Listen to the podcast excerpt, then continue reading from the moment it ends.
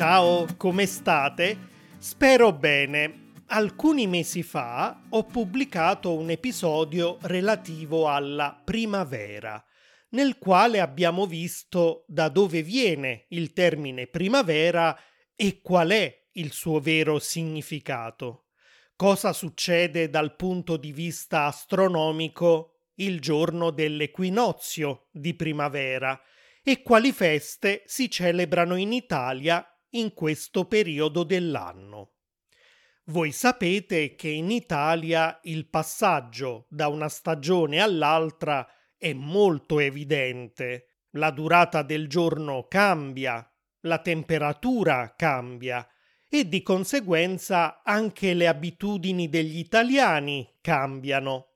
Ecco perché per gli italiani, a differenza di molti altri paesi in cui non ci sono le stagioni o in cui le differenze tra diversi momenti dell'anno non sono così percettibili, è ormai una tradizione consolidata e anche molto antica, quella di celebrare l'arrivo di una nuova stagione.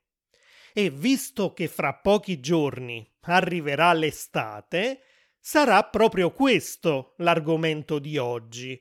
E come abbiamo già fatto nell'episodio numero 68, analizzeremo l'estate da un punto di vista linguistico, astronomico e culturale. Ma prima ho il solito annuncio da farvi.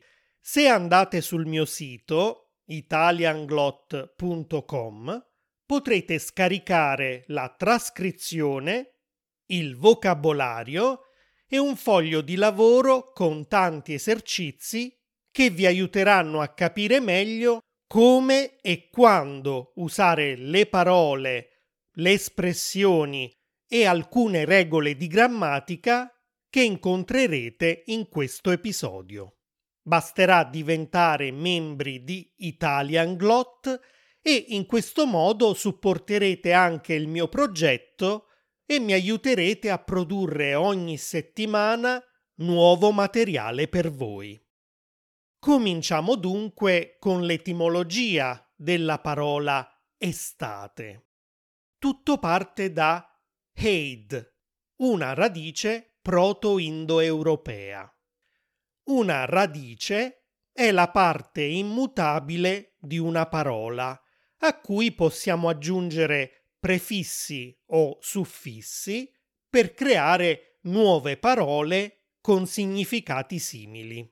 Un po' come gat è la radice di gatto e dalla quale possiamo ottenere gatta, un gatto femmina, gattino, un gatto piccolo e così via. Il proto-indoeuropeo, invece, ve ne ho parlato in diversi episodi dedicati alla storia, è la lingua ricostruita dai linguisti che parlavano alcuni popoli delle steppe del Caucaso e da cui sono derivate tutte le lingue appartenenti alla famiglia indoeuropea, appunto, tra cui l'italiano, il greco, l'inglese e così via.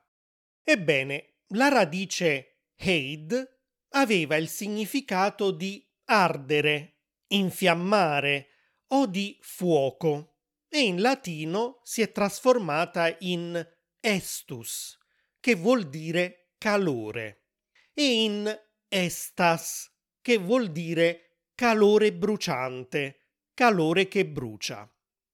Ed è proprio da estas che deriva la parola estate, che dunque porta in sé l'idea di un calore talmente intenso che brucia, scotta.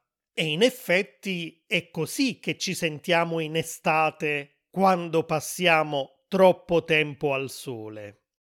Pensate che la stessa radice proto-indoeuropea in greco ha dato origine alla parola etho, che vuol dire sempre ardere, da cui a sua volta deriva ether, e cioè l'etere, quello che, secondo gli antichi, rappresentava la parte più alta e luminosa dello spazio e che invece oggi utilizziamo come sinonimo di aria o di vuoto all'interno del quale si trasmettono segnali come quelli della TV.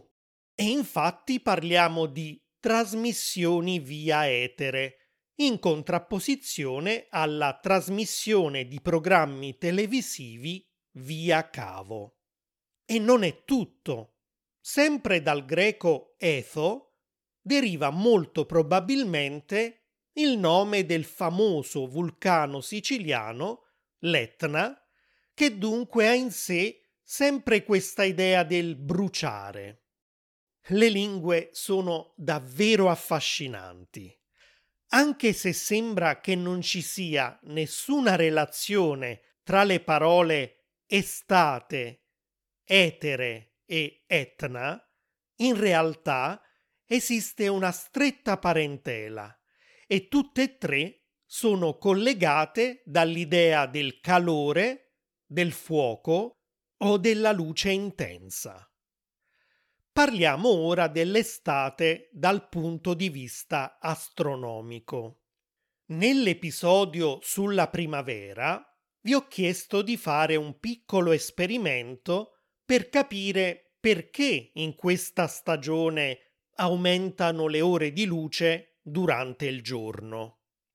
Oggi vi chiederò di ripetere l'esperimento osservando stavolta le cose da una prospettiva diversa.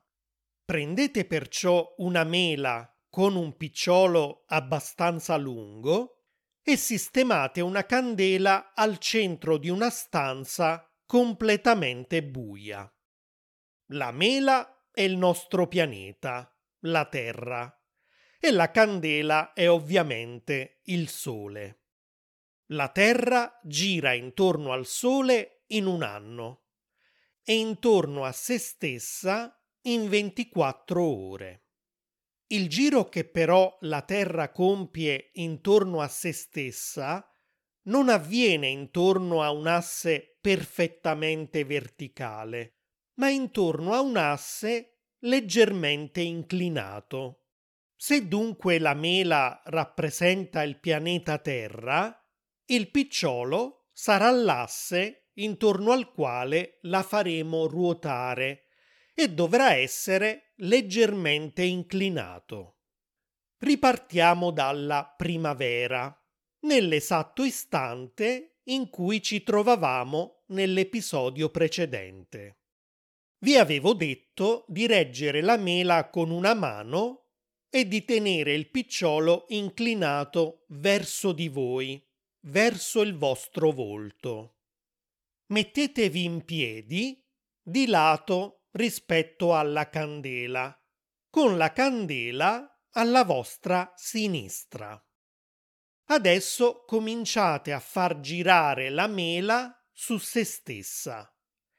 Noterete che la linea che separa la parte illuminata della mela da quella in cui è completamente al buio passa esattamente attraverso il picciolo. La mela cioè è divisa esattamente in due metà uguali. Se disegnate un puntino sulla mela e poi la fate girare su se stessa, vedrete che mentre il puntino si muove, il tempo in cui resta nella metà illuminata è uguale al tempo in cui resta nella metà buia, proprio perché la parte luminosa e la parte in ombra hanno la stessa ampiezza. Questa situazione corrisponde al primo giorno di primavera, che viene chiamato equinozio perché la durata del giorno equivale alla durata della notte. Da quel momento in poi le giornate continueranno ad allungarsi fino all'inizio dell'estate. Volete verificarlo? Spostatevi allora camminando in senso antiorario intorno alla candela e fermatevi dopo aver compiuto un quarto di giro.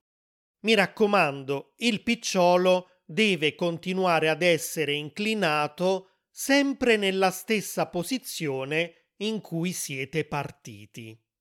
In pratica adesso è inclinato verso la candela che gli sta davanti. Se ora fate ruotare la mela, vedrete che l'area intorno al picciolo, che nella realtà corrisponde al polo nord, resta sempre illuminata, cioè la zona d'ombra è completamente sparita, mentre l'area diametralmente opposta resta sempre al buio. Questa situazione corrisponde proprio all'inizio dell'estate, in cui al Polo Nord c'è sempre luce per 24 ore al giorno, mentre al Polo Sud è sempre notte. Lì invece inizia l'inverno. Nelle zone intermedie della mela, corrispondenti alle latitudini intermedie del pianeta, il giorno dura di più nell'emisfero nord, dove la zona di luce è più ampia, e dura di meno nell'emisfero sud, dove invece è la zona d'ombra a essere più estesa. Il giorno in cui nell'emisfero nord si raggiunge il massimo delle ore di luce in una giornata e che cade ogni anno tra il 20 e il 22 giugno, è chiamato solstizio d'estate. La parola solstizio viene dal latino solstitium ed è composta da sol, che vuol dire sole, e stitium, un derivato del verbo sistere, che vuol dire fermarsi. Il solstizio è cioè il momento in cui il sole si ferma. Se infatti osserviamo l'altezza del Sole rispetto all'orizzonte, sempre per il fatto che l'asse terrestre è inclinato, vedremo che sorgendo a est e tramontando a ovest, segue una traiettoria a forma di arco che non raggiunge sempre la stessa altezza nel cielo. In primavera quest'arco è più basso sull'orizzonte e poi, giorno dopo giorno, continua a salire finché nel giorno del solstizio raggiunge l'altezza massima ed è come se il sole si fermasse per poi ricominciare a scendere. Ecco perché gli antichi, che avevano osservato questo fenomeno, hanno usato la parola solstizio per descriverlo. Ecco un altro esperimento che potete fare. Infilate una matita in un pezzo di polistirolo in modo che sia perfettamente verticale e sistematela su un piano accanto a una finestra dove passa il sole durante il giorno. Misurate l'ombra della matita sempre alla stessa ora. Vi accorgerete che in estate la sua ombra è più corta, mentre in primavera è più lunga. Perché? Beh, la spiegazione è semplice. Quanto più il sole è alto rispetto all'orizzonte, come accade in estate, tanto più le ombre si accorciano e quanto più è basso, come accade ad esempio in primavera o in inverno, tanto più le ombre si allungano. C'è un altro particolare fenomeno astronomico che è tipico dell'estate, quello delle stelle cadenti. Le stelle cadenti non sono ovviamente delle vere stelle che cadono, ma delle meteore che entrando all'interno dell'atmosfera terrestre per il forte attrito con l'aria si incendiano. Ecco perché vediamo questi oggetti celesti luminosi che percorrono il nostro cielo velocemente, proprio come se si trattasse di una stella che cade. Ma perché compaiono nei cieli dell'emisfero boreale proprio in estate? Perché dalla fine di luglio alla fine di agosto il nostro pianeta attraversa le Perseidi, uno sciame meteorico che si trova proprio lungo la sua orbita intorno al Sole. Queste meteore non sono altro che detriti lasciati proprio in quel punto del sistema solare dopo il passaggio della cometa Swift-Tuttle. Si tratta di una delle piogge di meteore più abbondanti che esistano. Si possono osservare perfino 50-100 meteore all'ora, soprattutto nel momento di massima visibilità che avviene intorno al 12 agosto. Ad esempio, in Italia la tradizionale notte delle stelle cadenti è il 10 agosto, la cosiddetta Notte di San Lorenzo. Questa pioggia di fuoco nei nostri cieli ricorda infatti i tizzoni incandescenti della graticola su cui, si dice, fu arso vivo Lorenzo Martire, uno dei sette diaconi di Roma, proprio il 10 agosto del 258, durante la persecuzione dei seguaci del cristianesimo voluta dall'imperatore Valeriano. In realtà, in epoca romana, prima di diventare una ricorrenza cristiana, i giorni di picco delle Perseidi avevano tutto un altro significato. In questi giorni si svolgevano delle processioni in onore di Priapo, il dio della fertilità e della mascolinità, durante le quali veniva trasportato trionfalmente una riproduzione del suo fallo. Lo sciame di stelle cadenti per i romani rappresentava infatti lo sperma di Priapo, che, piovendo dal cielo sui campi, li fecondava e garantiva così abbondanti raccolti. Come potete notare, il tema della fertilità dei campi ricorre spesso nelle tradizioni dell'antica Roma e l'abbiamo già incontrato parecchie volte in diversi episodi di questo podcast. D'altronde è più che naturale perché uno dei bisogni primari dell'essere umano è il cibo e se non ce n'è a sufficienza per tutti, allora sorgono una serie di problemi che possono portare anche a rivolte o a guerre civili all'interno di una società. L'estate è dunque una stagione fondamentale perché è proprio in questo periodo dal clima più favorevole che si gioca il tutto per tutto. Se i raccolti crescono normalmente e abbondantemente, si riuscirà a superare l'inverno nel migliore dei modi, ma se per un qualunque problema le piante non crescono, allora ci aspetteranno tempi duri.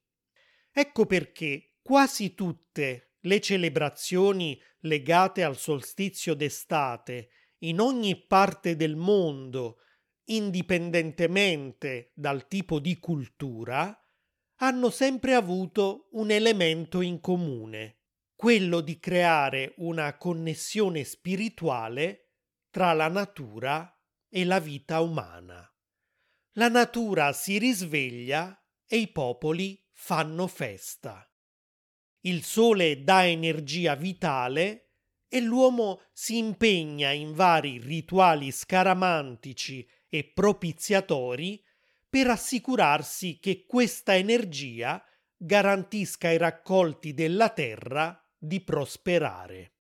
Il fuoco, con l'accensione di grandi falò, era spesso l'elemento che accompagnava tutti questi rituali, perché non solo con la sua vitalità ricordava proprio l'energia e la vita che viene dal sole, ma perché serviva anche a scacciare l'oscurità, la negatività, gli spiriti maligni e perfino le streghe.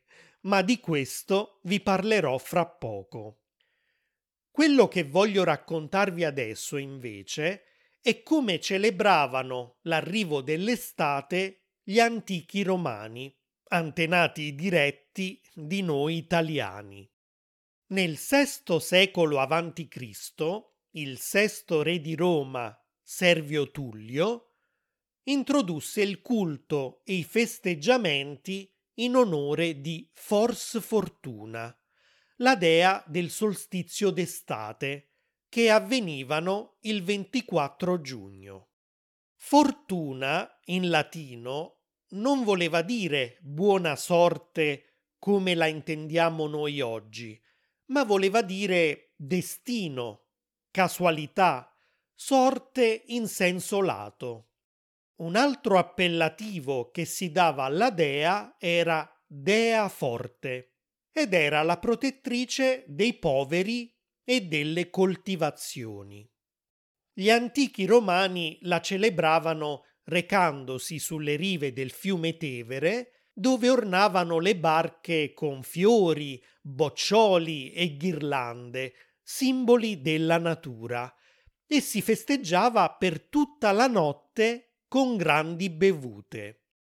Dopo il tramonto le sacerdotesse accendevano dei falò nelle campagne e dopo aver consumato abbondanti pasti accompagnati da musica, danze e fiumi di vino, davano inizio agli accoppiamenti, cosa che facevano anche i contadini.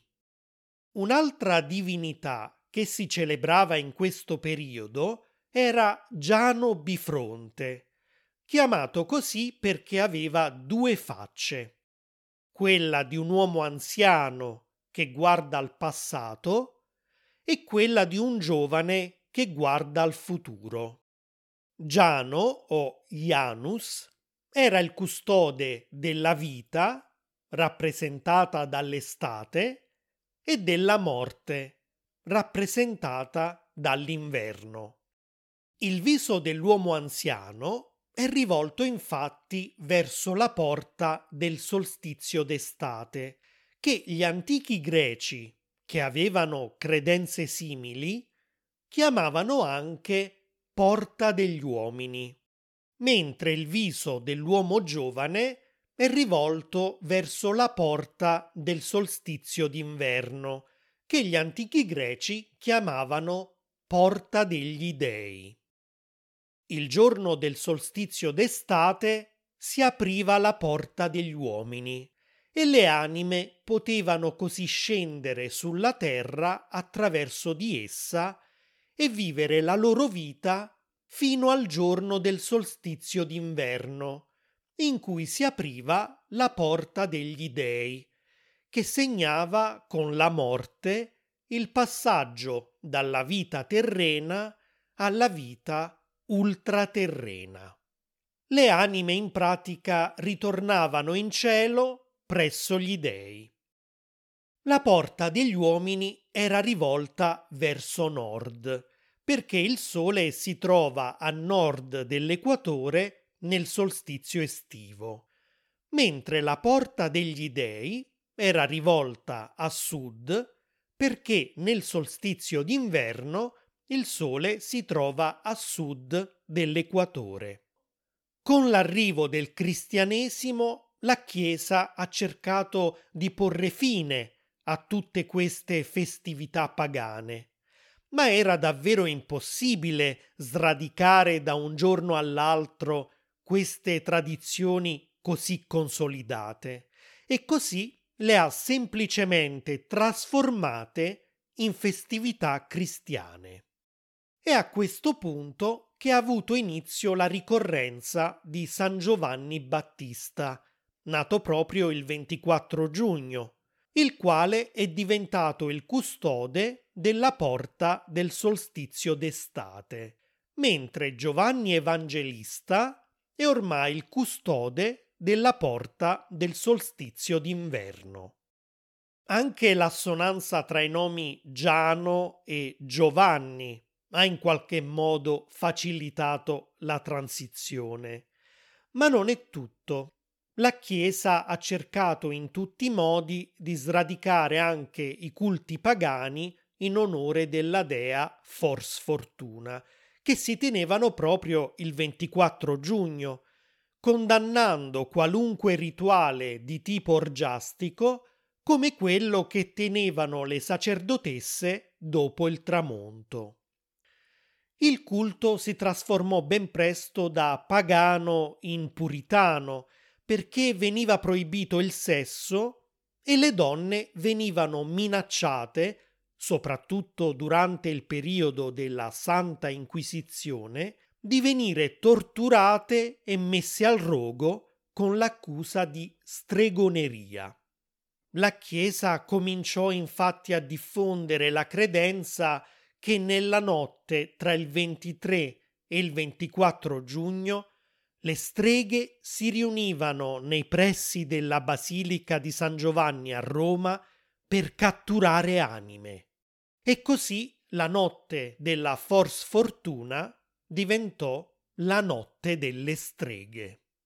Dovete sapere che un'altra tradizione pagana che la Chiesa cercava di eliminare era quella per cui, con l'arrivo dell'estate e il fiorire della vegetazione, le guaritrici, che avevano bisogno di erbe per preparare i loro rimedi, andavano nei boschi e nei prati a raccogliere piante come il prezzemolo, il rosmarino o l'iperico. Molte di queste donne perciò si mettevano alla ricerca di queste erbe anche di notte e completamente nude, perché era diffusa la credenza che camminare nei prati e venire bagnate anche nelle parti intime dalla rugiada notturna della dea Diana avesse effetti miracolosi per la pelle, che restava così giovane, e per la fertilità. Questo atteggiamento così festoso e disinibito da parte di una donna era troppo scomodo per la Chiesa bigotta, che cominciò perciò a considerarle streghe da temere e perseguitare. Se dunque le donne responsabili di certe tradizioni venivano eliminate, le stesse tradizioni, ancora una volta, venivano trasformate in culti cristiani. È così che la raccolta delle erbe è rimasta legata al solstizio d'estate.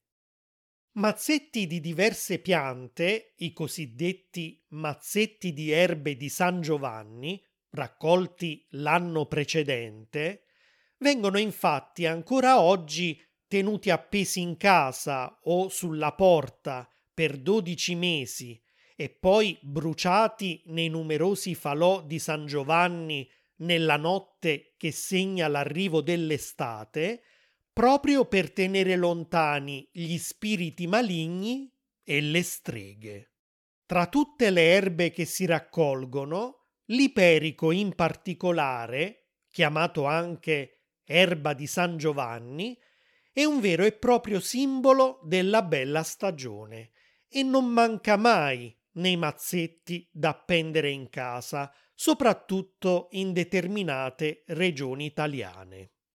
Il rituale pagano della rugiada ha invece preso il nome di acqua di San Giovanni e consiste nel mettere in una ciotola tutte le erbe raccolte per poi lasciarla all'esterno tutta la notte, in modo che la rugiada che vi si forma possa essere usata per lavarsi il viso il mattino dopo.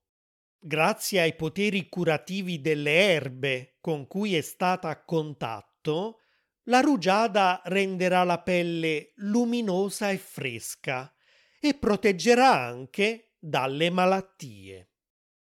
Alcuni svolgono un rituale simile usando delle noci che vengono raccolte proprio nella notte di San Giovanni ed esposte alla rugiada fino al mattino.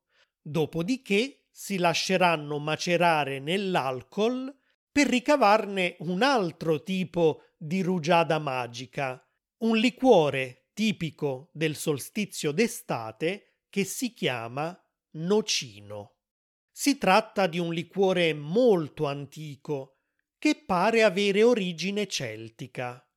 I romani infatti raccontano che la popolazione della Britannia, che loro chiamavano Picti perché si dipingevano la pelle, bevevano un liquore di noci durante la notte di mezza estate.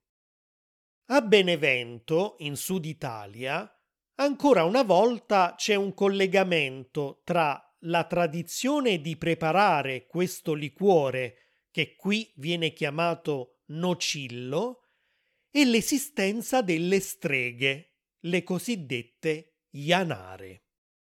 Nella notte di San Giovanni molte donne uscivano nei campi per raccogliere noci, un po' come abbiamo già visto prima per le erbe e si facevano luce con dei piccoli fuochi.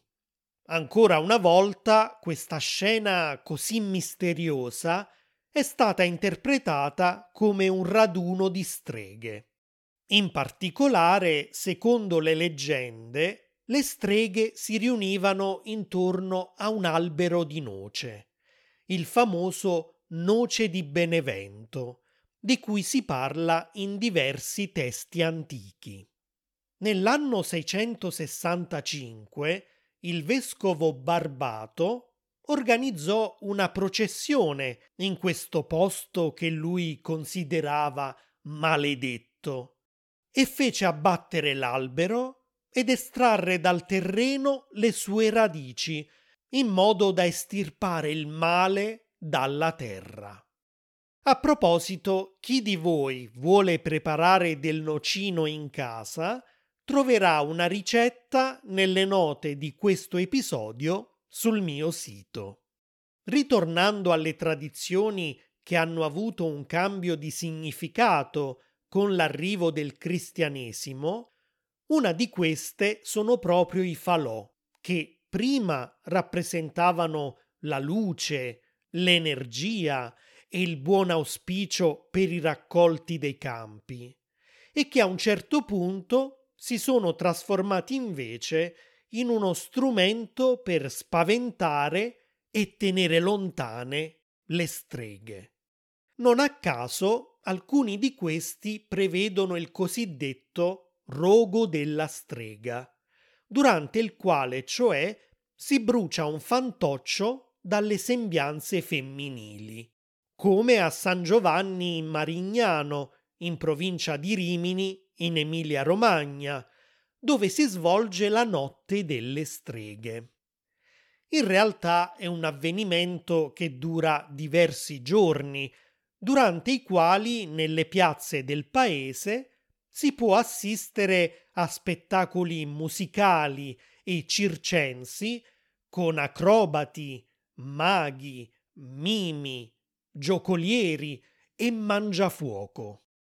Passeggiando per le vie del borgo si può anche visitare il mercatino magico, con i suoi prodotti artigianali, enogastronomici e i suoi unguenti a base di erbe. Il rogo della strega è l'evento conclusivo che si svolge a mezzanotte dell'ultima sera. In Sardegna, invece, si accendono i lampadas, fuochi che salutano l'arrivo del sole estivo, conservando in parte l'originale significato pagano di questa usanza. Genova invece è famosa per un grande falò purificatore che viene acceso in piazza Matteotti in onore di San Giovanni. A Piediluco, vicino Terni in Umbria, si svolge invece una festa che ricorda l'antica tradizione romana della Fors Fortuna, la cosiddetta Festa delle Acque, una sfilata notturna con barche allegoriche che una volta erano ornate con fiori e ghirlande come omaggio al sole. Altre feste estive non strettamente legate al giorno del solstizio includono quella di Vallerano, in provincia di Viterbo, nel Lazio, dove a fine agosto si spengono tutte le luci della città per fare posto a centinaia di migliaia di candele che vengono accese nel centro storico e che a ogni edizione aumentano in numero. Il 15 agosto invece in tutta Italia non si lavora in occasione del Ferragosto, ma di questa festa vi ho parlato lungamente nell'episodio numero 10, a cui vi rimando se siete curiosi di conoscere tutto sulle abitudini degli italiani in questa particolare giornata estiva. Ora invece sono curioso di sapere da voi se esistono delle feste che celebrano l'arrivo dell'estate nel vostro paese. Anche da voi si accendono falò o si raccolgono erbe? Quali sono le usanze relative a questo periodo dell'anno? Fatemelo sapere lasciando un commento sul mio sito italianglot.com o sul mio canale YouTube. E se vi piace il mio podcast, vi chiedo di lasciare 5 stelle o una recensione positiva su Apple Podcasts o Spotify. Grazie mille. Ciao!